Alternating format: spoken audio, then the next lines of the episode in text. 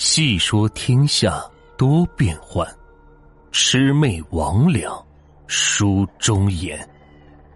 欢迎收听民间鬼故事。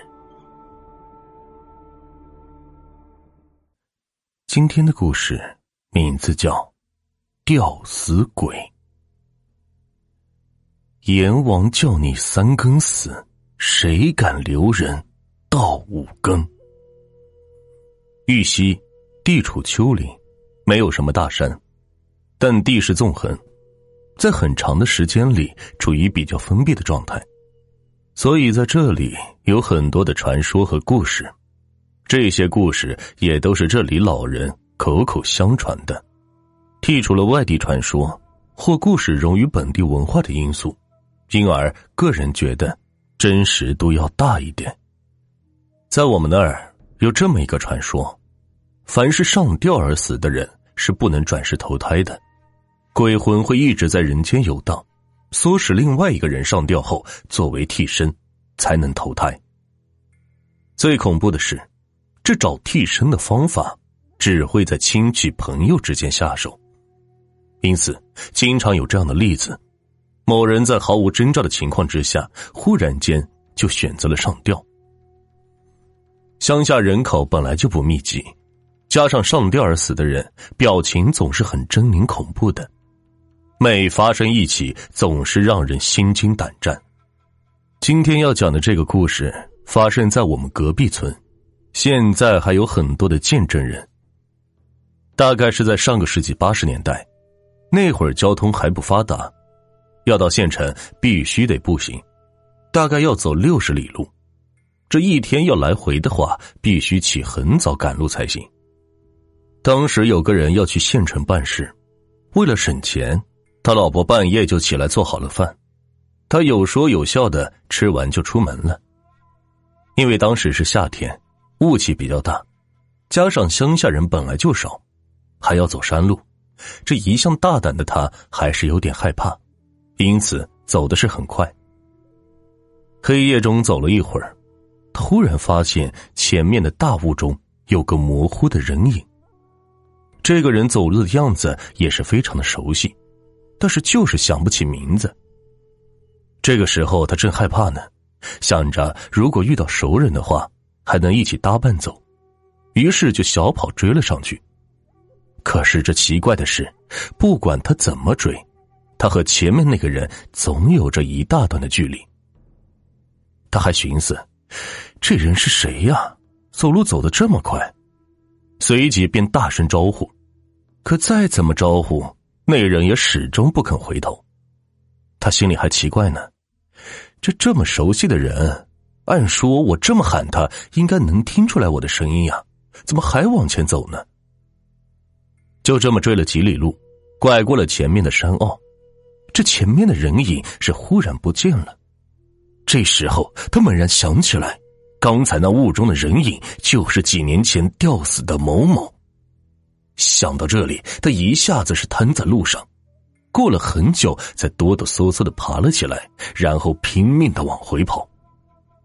这也不知道跑了多久，实在是跑不动了，就站着靠在路边的一棵树上喘气。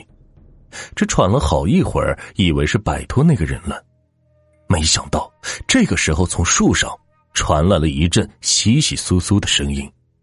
他抬头一看，只见某某正笑眯眯的蹲在树上，手里是拿着一根棕绳，开口说话：“老哥，今天你要走了。”说完话，这个人忽然就从树上消失了。说了也奇怪。他听完这人说的话之后，反而是不怕了，没事人一样，慢慢的走回家了。等走到家，进了家门，正好天也亮了，他就把刚才遇到的这事和他老婆说了，然后就叫他老婆去做饭。他老婆就很奇怪，说：“你这才吃完饭出门，怎么又要吃啊？”他说：“饿了，简单做点就行。”这人就吃完饭。又洗了个澡，表现的一切都很正常。可没过一会儿，精神一下子是错乱起来，不停的摔东西，非要找绳子去上吊。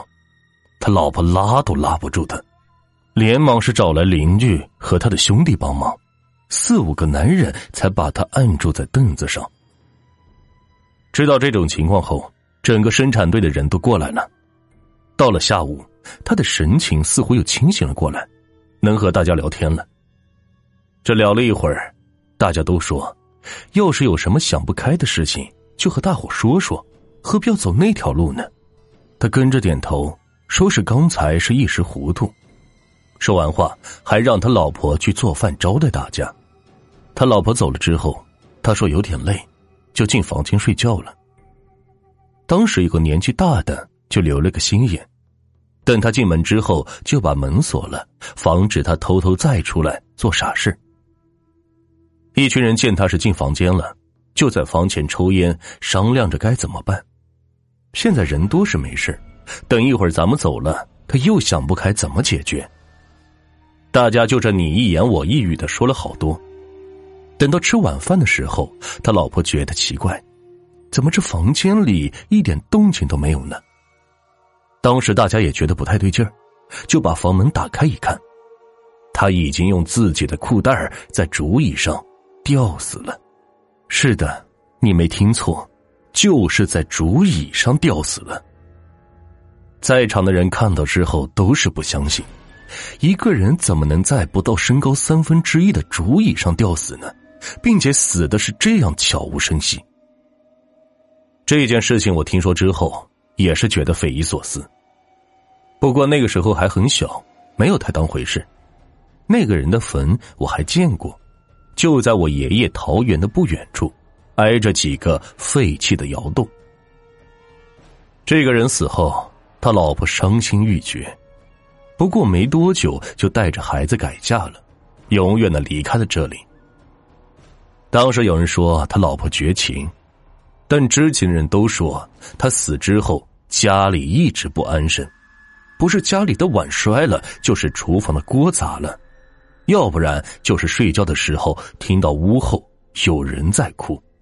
一个女人带着孩子在家里过，是怕的要死，所以有人说媒，简单的看了也就同意了。